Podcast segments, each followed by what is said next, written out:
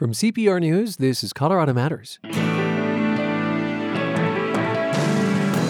Hundreds of Coloradans are behind NASA's Lucy mission to explore the asteroids that cuddle Jupiter. The launch is scheduled for Saturday. You'll hear from one of the leaders of the project. Then, the case of a former Dominion Voting Systems employee who says he was forced into hiding, harassed, and threatened over Republicans' false claims of election rigging. CPR's Bente Birkeland has been in the courtroom and updates us. Later, Janis Joplin, The Doors, Jimi Hendrix, they all played a short lived but enormously influential Denver nightclub. It's like the summer of love never ended in Frisco, it just moved east to the family dog.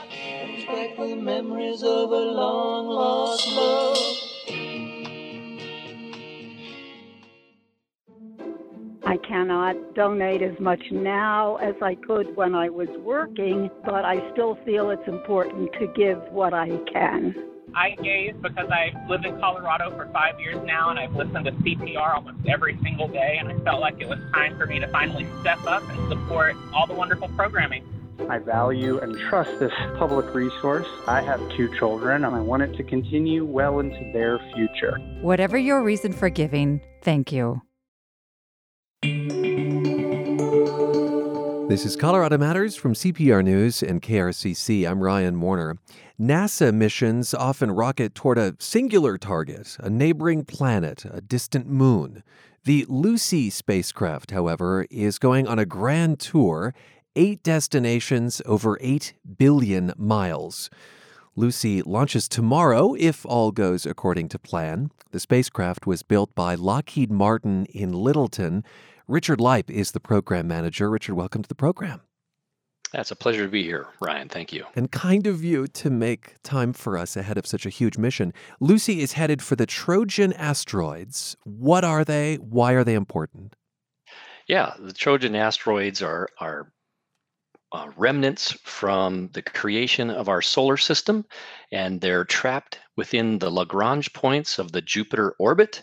Um, they're gravity wells, and so they've been there for about four and a half billion years. And so they're planetesimals that made up the uh, that were the formation of the uh, solar system um, as, as we began four and a half billion years ago. So really old, old, old um, asteroids that we're going to be flying by. Okay, I love learning new words, and I've never heard of a planetesimal. Will you just say what yeah. that is?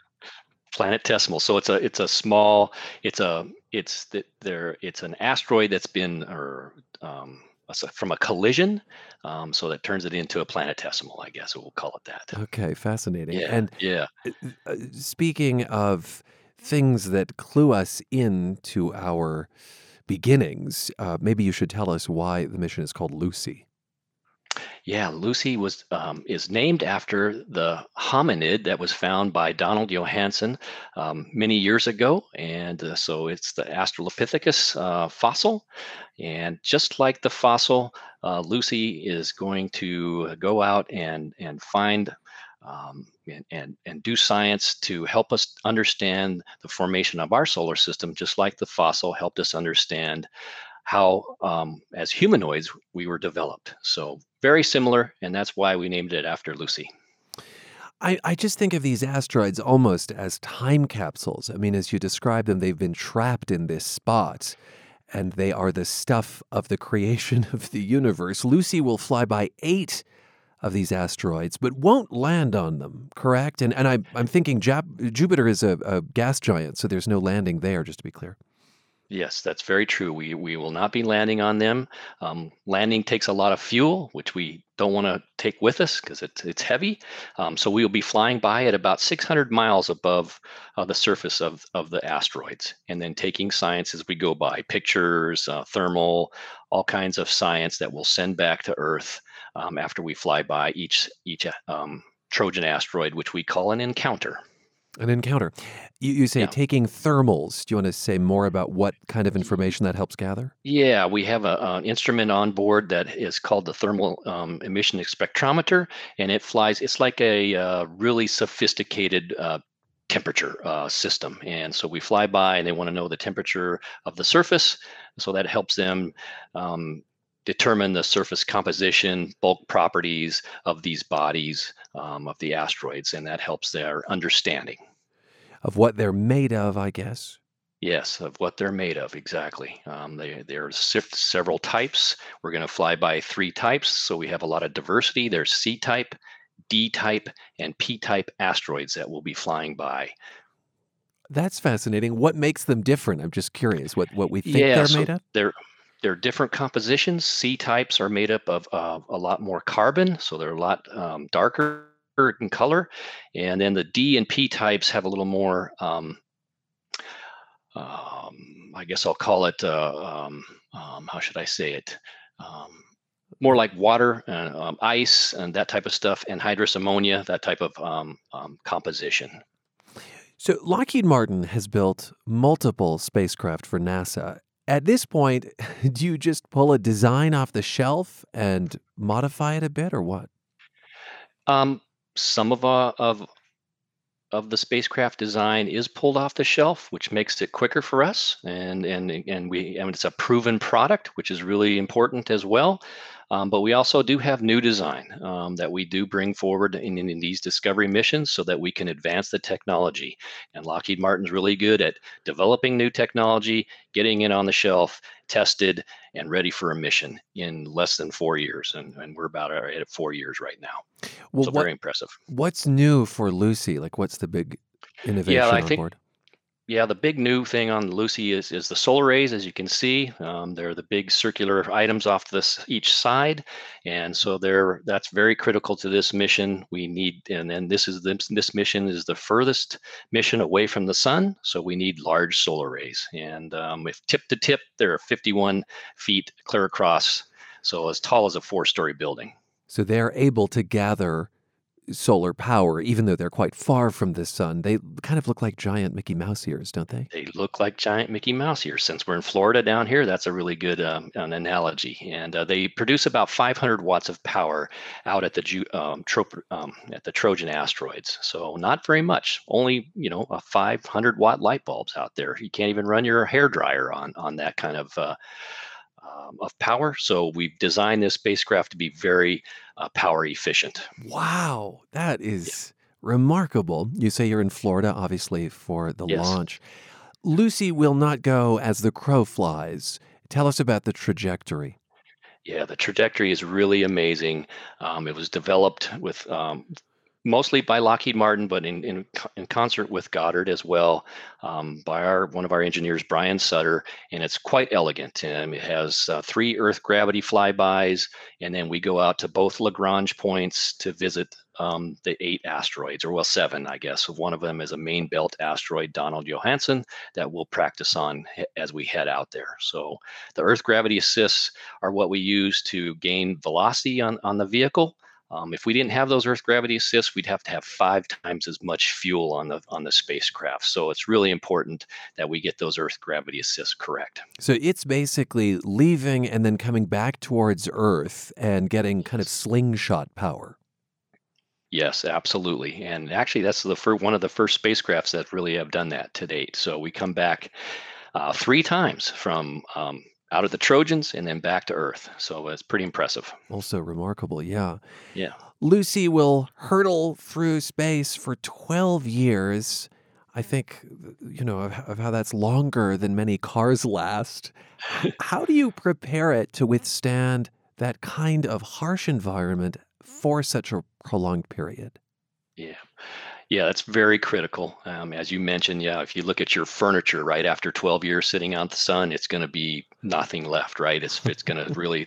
So we we pull together, um, you know, space rated materials and we test it uh, very rigorously at Lockheed Martin. So we we test like we fly and we take it through all the environments, vibe, acoustics, um, EMI testing, which is electromagnetic interference testing.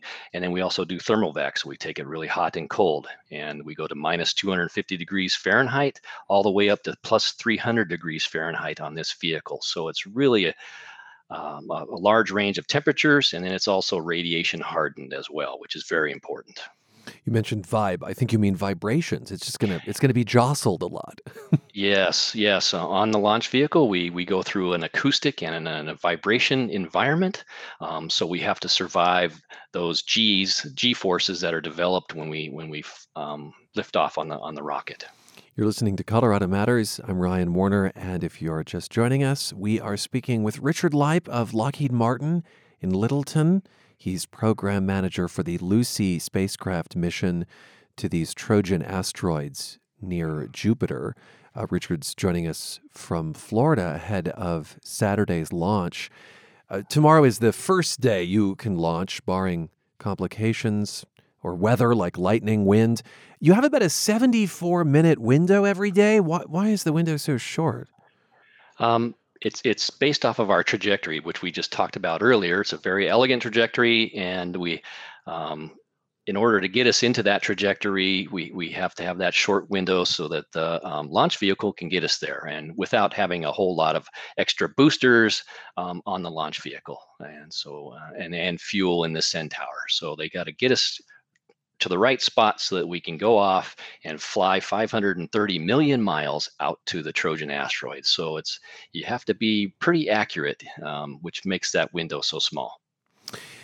You have uh, heretofore uh, worn your scientist hat, and I'm wondering if, in your engineering hat, uh, I'm I'm wondering if I can uh, get a little more into your heart now, Richard Lipe, and just ask Sure. in your brain, your emotional state, and just find out what it feels like to be you right now ahead of, you know, something that's been culminating for four years. What What are your thoughts? Do you sleep? Um, what was I saying?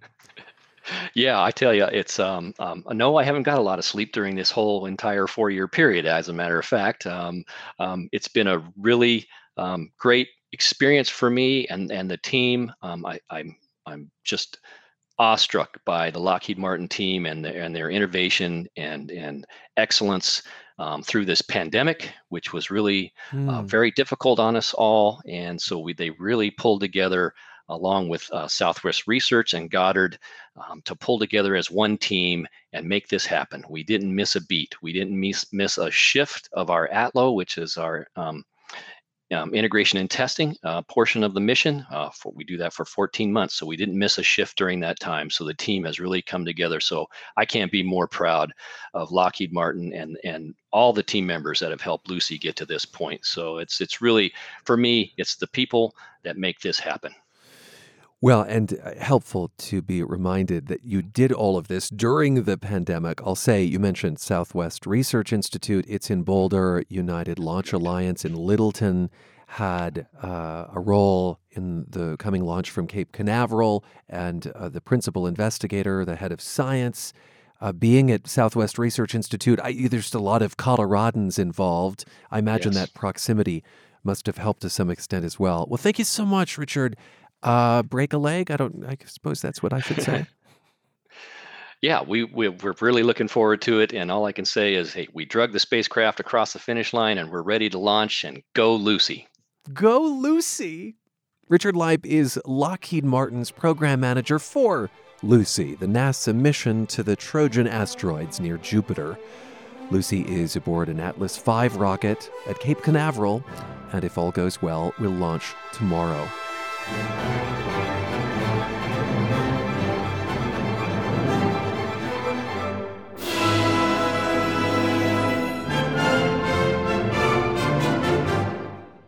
Without proof, claims persist of widespread fraud in the 2020 election, and one Colorado man says those claims have ruined his life. Now, a judge is deciding whether his defamation case can move forward.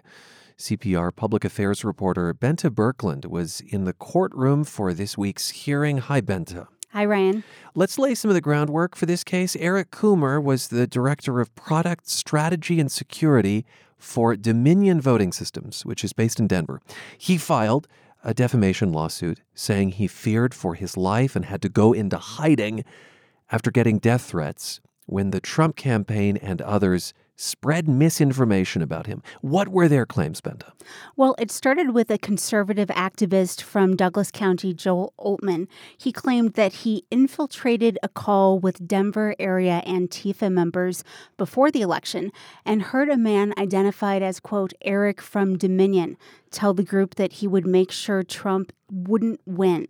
Coomer's attorneys say the defendants never had a shred of reliable proof about the false claim, and Coomer's team says the pro Trump media outlets and allies knew or should have known that Colt Oltmann's statements were baseless and false when they repeated them. And so it was these claims circulated in ultra conservative media that led to these death threats and to Coomer uh, essentially going into hiding. President Trump's reelection campaign, its uh, former attorney Rudy Giuliani and former campaign attorney Sidney Powell all asked the judge to dismiss this defamation lawsuit. What were the grounds for their request? They argued that they have a constitutional right to speak out about election integrity, which is a matter of public concern. Another argument is that they were speaking about something they had no reason to believe wasn't true. And they said they weren't obligated to investigate whether it was true uh, before talking about it or, or publishing things. And to prove defamation, a statement must be false and made maliciously. Also named in this suit are One America News Network, The Gateway Pundit, which is a website, Michelle Malkin, a conservative columnist, and Joseph Oltmann, the conservative activist here in Colorado who first made these claims against Coomer. I understand there was some drama during the hearing involving Oltmann, uh, who was not happy with the proceedings. The judge issued a decorum and civility order and said there would be absolutely no disruptive, threatening, or abusive conduct. There was a lot of security in the room, and then three of the defendants were there, including Oltmann. And Oltmann posted on social media during the proceedings that he thought the judge was obviously compromised and colluding with a radical agenda and, and some other things as well. Later in the day, uh, Oltmann said the civility order was unconstitutional and infringed on his First Amendment right to speak the truth. What did the judge do about all that? Coomer's attorneys complained about the post to her and brought the issue up, and she said if they filed a contempt order, she would consider it. I want to note that in May, the conservative news network Newsmax apologized to Coomer for claiming that he had rigged Dominion's voting machines. In a statement, the network said there was no evidence in support of those claims. And so Coomer dropped Newsmax from his defamation lawsuit and reportedly reached a settlement. What happens now with his case? This hearing was to determine whether the defamation lawsuit can move forward. The judge has to decide if there's enough evidence for Coomer's side if the case might have a chance of winning in court. If the judge says this case can proceed, then there is a discovery period, which can be expensive and lengthy, and that's when the attorneys from both sides gather facts. Defamation cases can take years and are difficult to prove. When do we expect a ruling from the judge again on this question of whether it can even move forward? Right. We don't have a clear timeline. I talked to a First Amendment attorney who had a similar type of case and it took a year. But some of the other people I talked to expected in this instance there would be a decision sooner than that. Let's talk a bit more about Dominion specifically. Bente, its equipment is used for elections in 28 states, including Colorado. Uh, the company itself is also suing Rudy Giuliani, among others, at least seven lawsuits so far, totaling billions of dollars in damages. Where do things stand on that Dominion specific front? Right. A, a, federal judge has ruled that Dominion can move forward with its defamation lawsuits against Giuliani, attorney Sidney Powell, and then My Pillow and its CEO Mike Lindell. But a judge hasn't decided yet on, on all of the cases. And I would say overall, these defamation lawsuits are in the very early stages. Sticking with elections and spurious fraud allegations, there was a key ruling this week involving Mesa County Clerk Tina Peters. She will not oversee the upcoming election on the Western Slope there, correct? Yes. A, a, judge in Mesa County District Court ruled that Peters should not be allowed to have access to the county's voting machines because Peters allowed an unauthorized person to compromise their security earlier this year. Peters says yes, she invited what she referred to as a consultant in to access the election equipment and the software update because she didn't trust that the state would properly update the voting machines. And Peters says she was worried about data getting destroyed. Peters plans to appeal this ruling. She called the Secretary of State's lawsuit to remove her from overseeing the election a quote, stunning abuse of office and a power grab. One more note after that security breach, Mesa County commissioners voted unanimously to extend their uh, contract, essentially, with voting systems and the managed service agreement with Dominion, all to, uh, I guess, replace that equipment, but stick with Dominion mm. because the equipment was decertified by the Secretary of State? Yes, that's correct. And I, I, would note that audits of Dominion equipment in Colorado and other states have found no discrepancies in the vote tallies. All right, Bente, thank you for your continued reporting on this. Thanks, Ryan. CPR Public Affairs reporter Bente Birkeland. So much more ahead a Colorado soccer star with World Cup aspirations, and a flash in the pan Denver nightclub that welcomed the Doors, Janis Joplin, and Jimi Hendrix. I'm Ryan Warner. You're with Colorado Matters from CPR News and KRCC.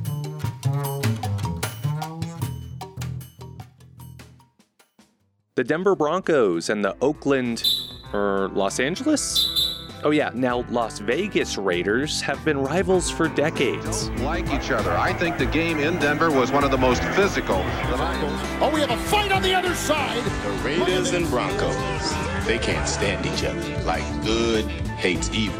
CPR's Vic Vela looks into the long history of Broncos country versus Raider Nation at CPR.org.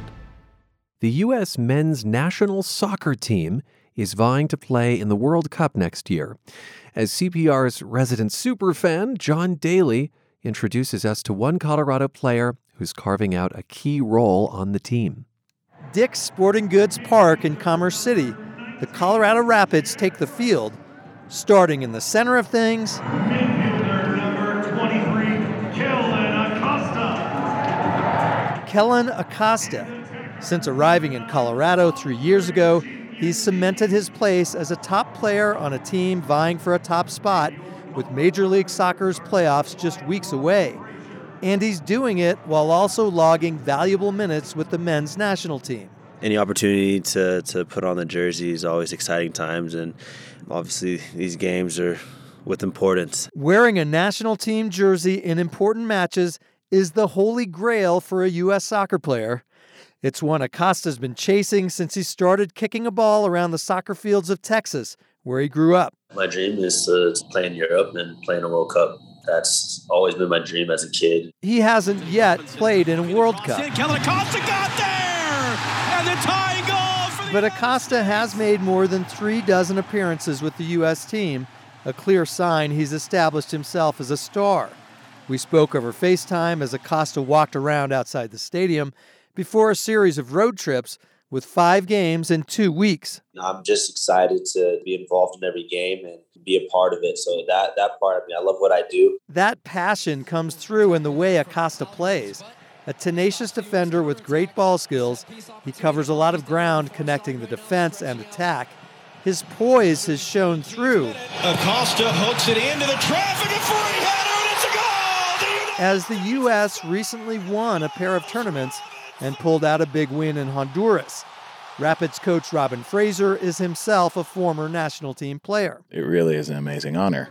The fact that he has put himself firmly in the mix, I think, says a, a whole lot about Kellyn as a player, his character, and just willingness to go in and do whatever needs to be done. Acosta's role with the squad represents a bit of a comeback story.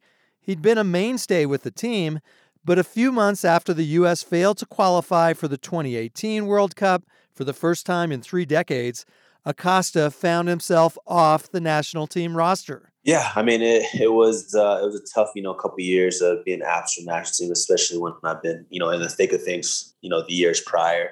And um, yeah, it was tough though to swallow, you know. Acosta, who's 26, says he worked hard to get back to the U.S. squad, relying on his support system, his family.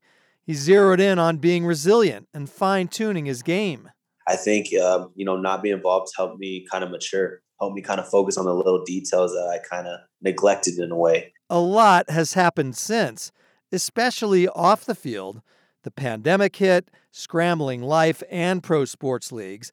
Then the George Floyd murder and the Black Lives Matter movement inspired Acosta, who is black, to speak for social justice. This could have been me. This could have been my, my brother, my dad, my grandpa, anyone. Acosta joined the group Black Players for Change before a game. The emotions so clear. Kneeling or standing with a raised fist in silence for 8 minutes and 46 seconds, the time police held Floyd on the ground. When, you know, I saw the video and it, it kind of just hit home for me. And um, it was something that I knew as a person, not only as an athlete, but as a person, that I need to step up Acosta says that's now even more important to him after becoming a father. I just turned three in August.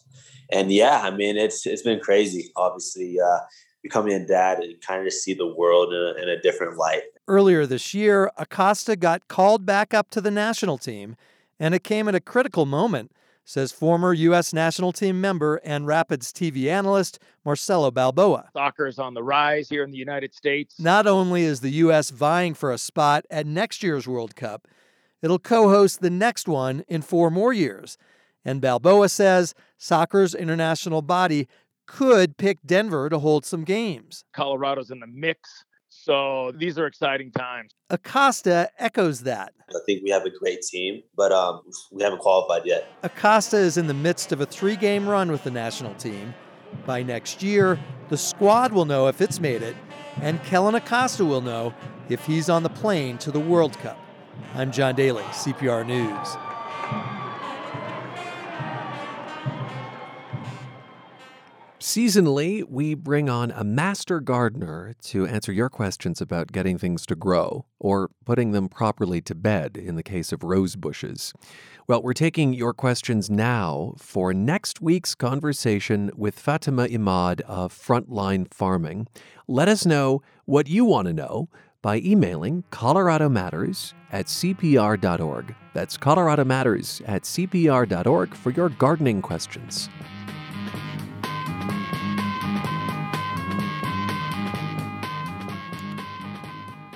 In the 1960s, Denver was arguably in cowtown mode, except for when it became an epicenter of rock and roll, a destination for the likes of The Doors, Janis Joplin, The Grateful Dead, and Jimi Hendrix. This Camelot of sound existed in a nondescript building on the outskirts of town. It's like the summer of love never ended in Frisco, it just moved east to the family dog.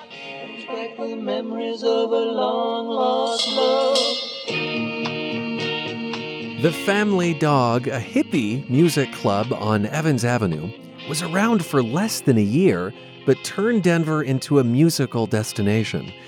And there's a new documentary about its supernova of an existence from September 1967 to July of 68. Dan Obarski helped make the tale of the dog. Hi, Dan.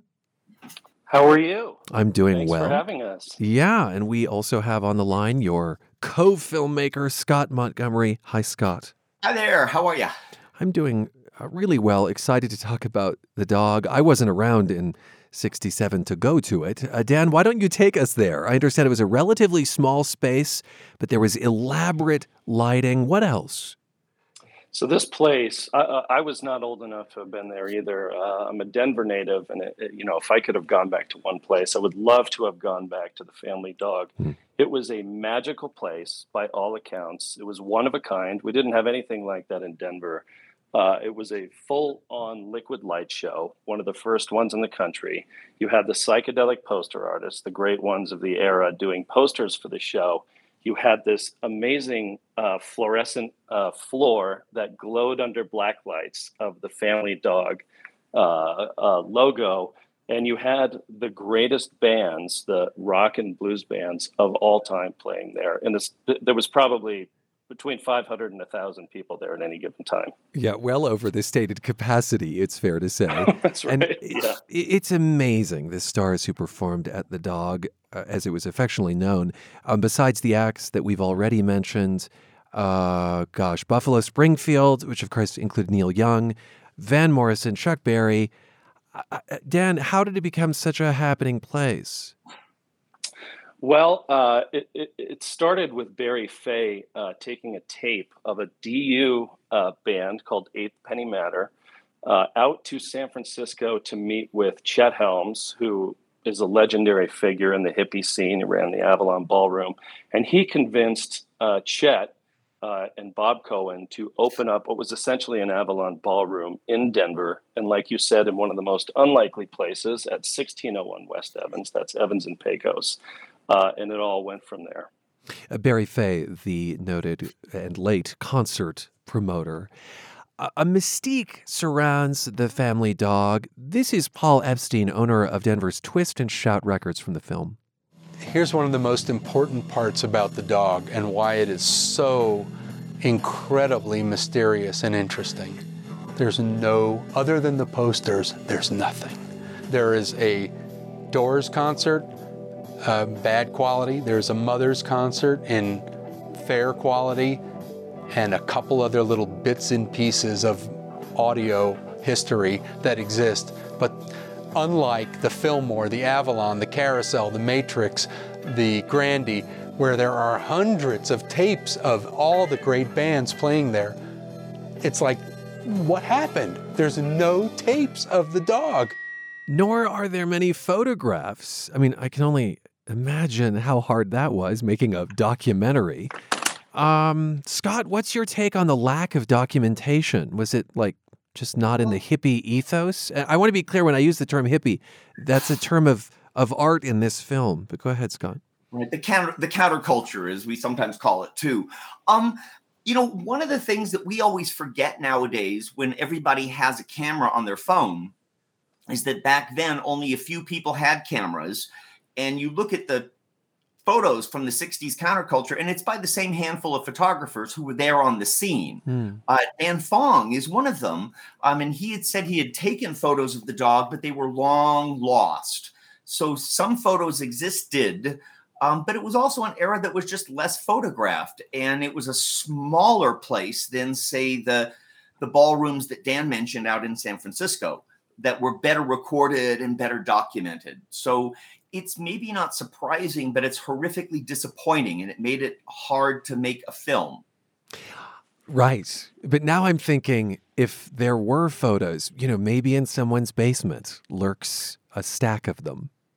We have followed uh, a number of said leads. Oh, I've got some in a storage container, and we've never found any results. We're willing to go clean up people's storage containers, find photos.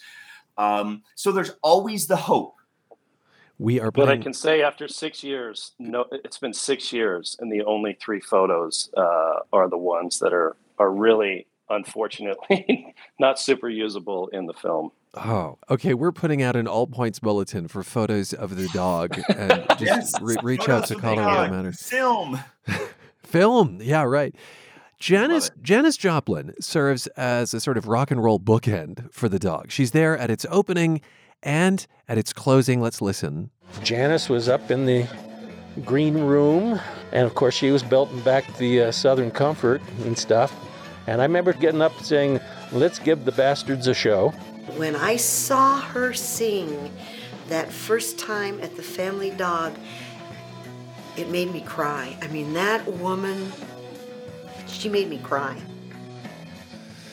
There are so many voices in this film, a great deal of like institutional knowledge when it comes to the Denver music scene. Scott, Dan, did you feel the clock ticking to preserve these stories? Did we That's, ever?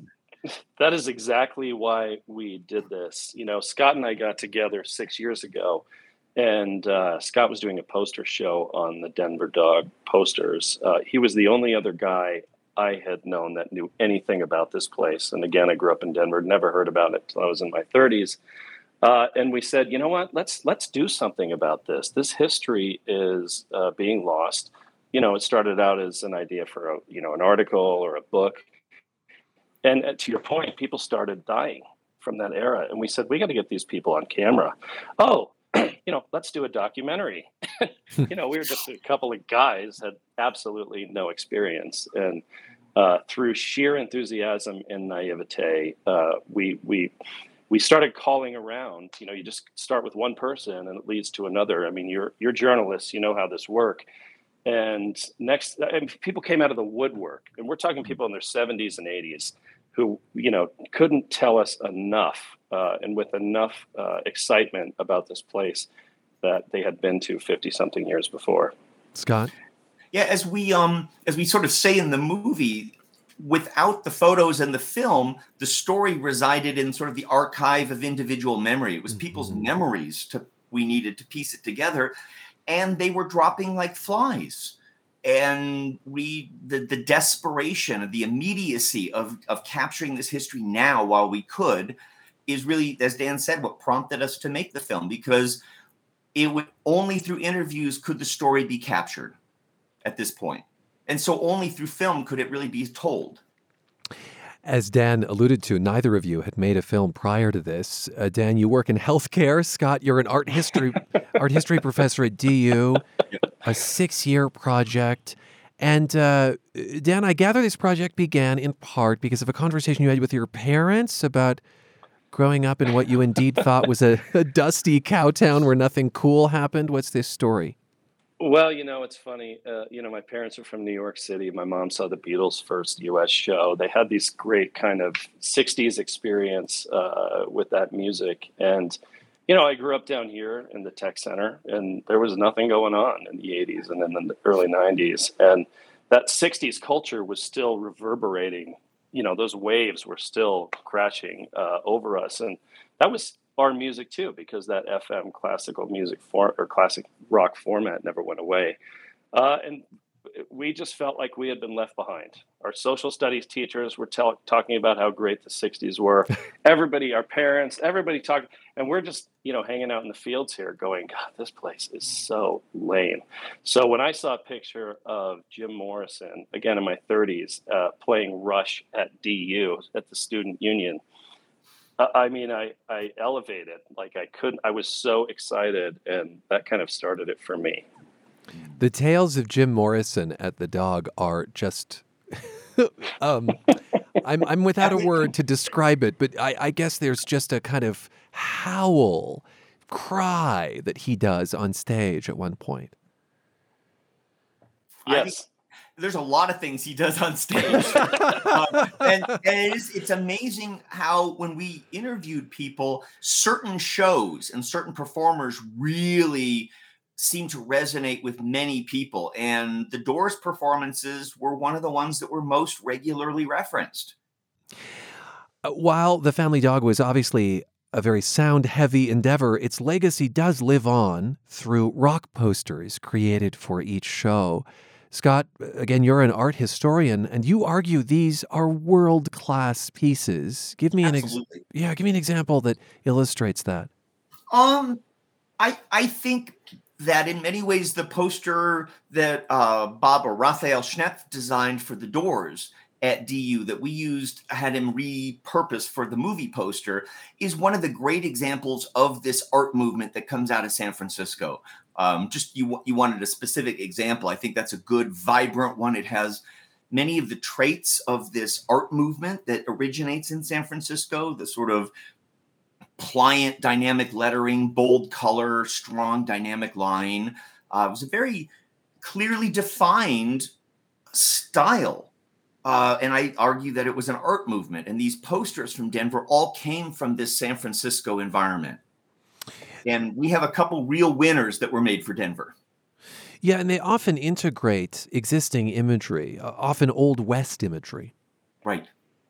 Um, there was a lot, and you have two sort of iterations of the Old West. You have kind of the cowboys and outlaws, which fit the counterculture identification of being outlaws.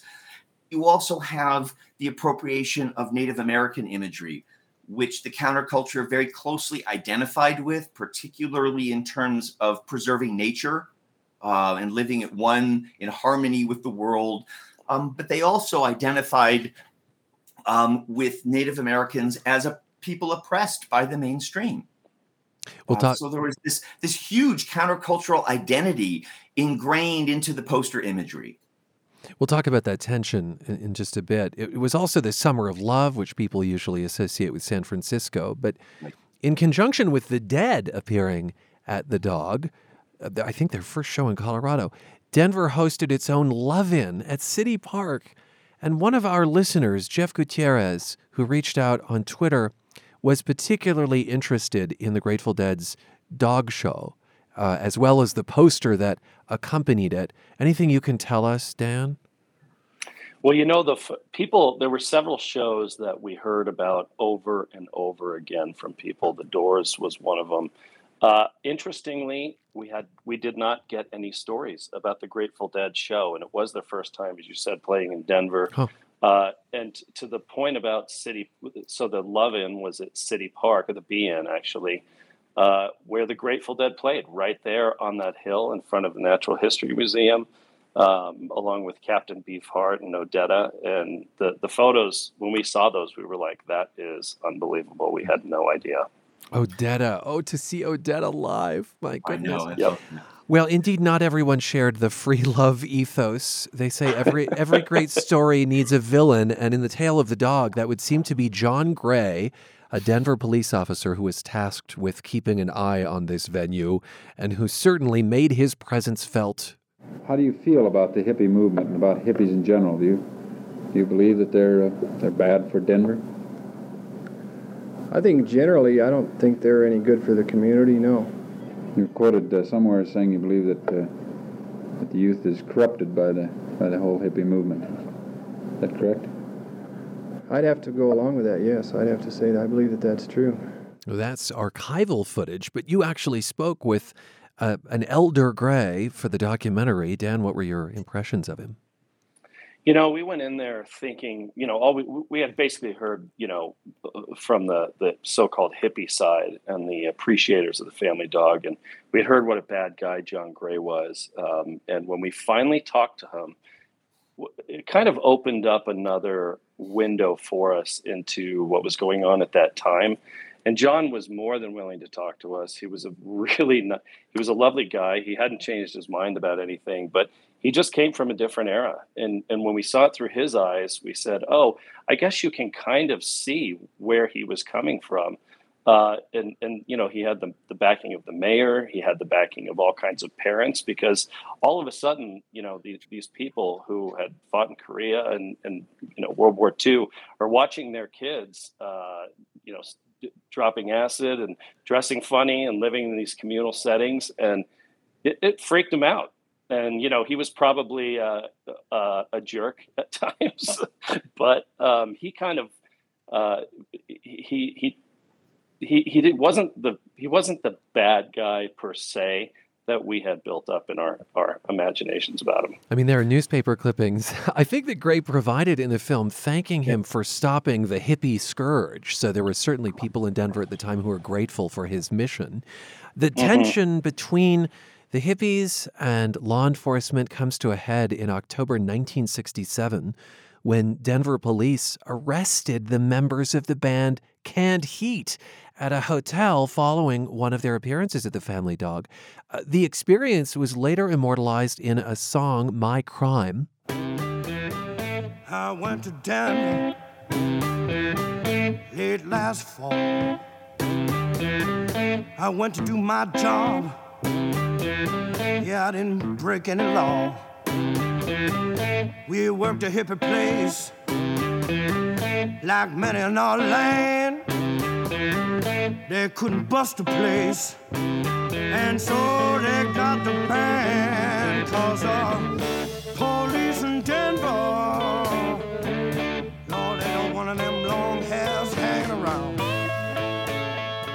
The band members say they were set up by Denver police. Gray denies it in the film. And there were long term ramifications. To pay legal fees, Canned Heat ended up losing publishing rights to their music, uh, which included a number of lucrative hits. You know, I think of Going Up the Country, Bang What You Wanna Go. Is it fair to say, Scott, that that was really the beginning of the end for the family dog? Um, yeah, I think that's fair to say. The beginning of the end may have started a little earlier when there was extra surveillance and pressure. The canned heat bust, the timing is sort of curious. It comes right after a restraining order against John Gray is granted.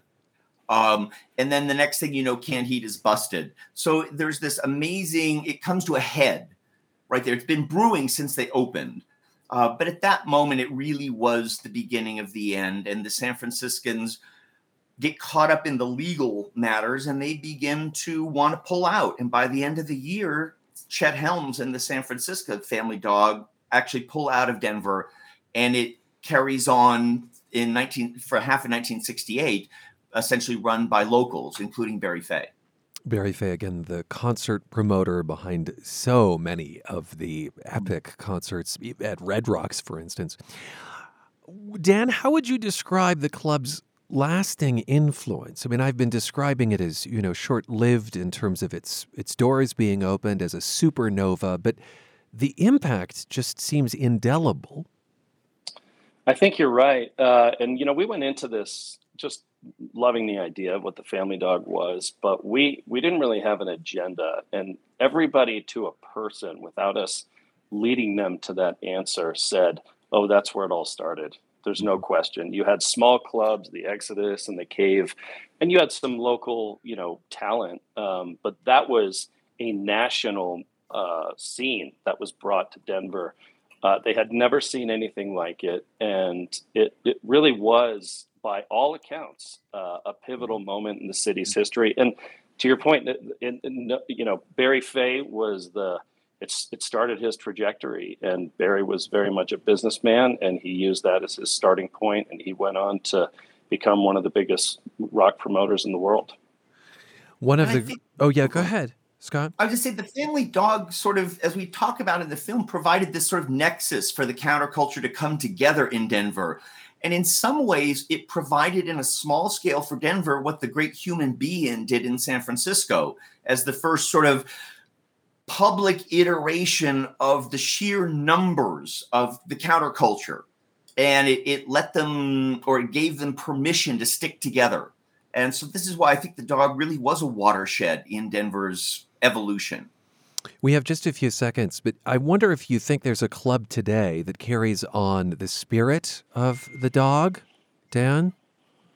Wow, that's a really interesting question. Um, the the easiest thing to point to is, and I wouldn't, I, I don't know if I would say the spirit, but the enduring legacy would be Red Rocks. I mean, it, it really is a hmm. world class destination, and without Barry Fey, you just, you just wouldn't have it what it is now.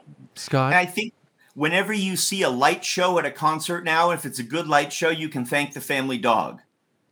Yeah, which, for starting it all here. Which had just a remarkable light show that took a yeah. bunch of people, volunteers to run. Well, I share your desire to have been there.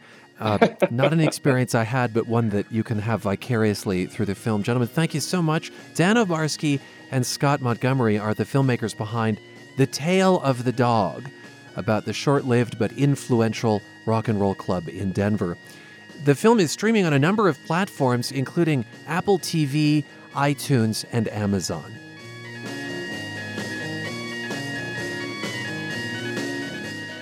And that's Colorado Matters for today, with thanks to a team that takes us higher, but like in a legal way. Carl Bielek, Anthony Cotton, Pete Kramer, Andrea Dukakis, Michelle Fulcher, Matt Hers, Michael Hughes, Carla Jimenez, Avery Lill, Pedro Lumbrano, Patrice Mondragon, Shane Rumsey. And I'm Ryan Warner with special thanks to Nell London. This is Colorado Matters from CPR News and KRCC.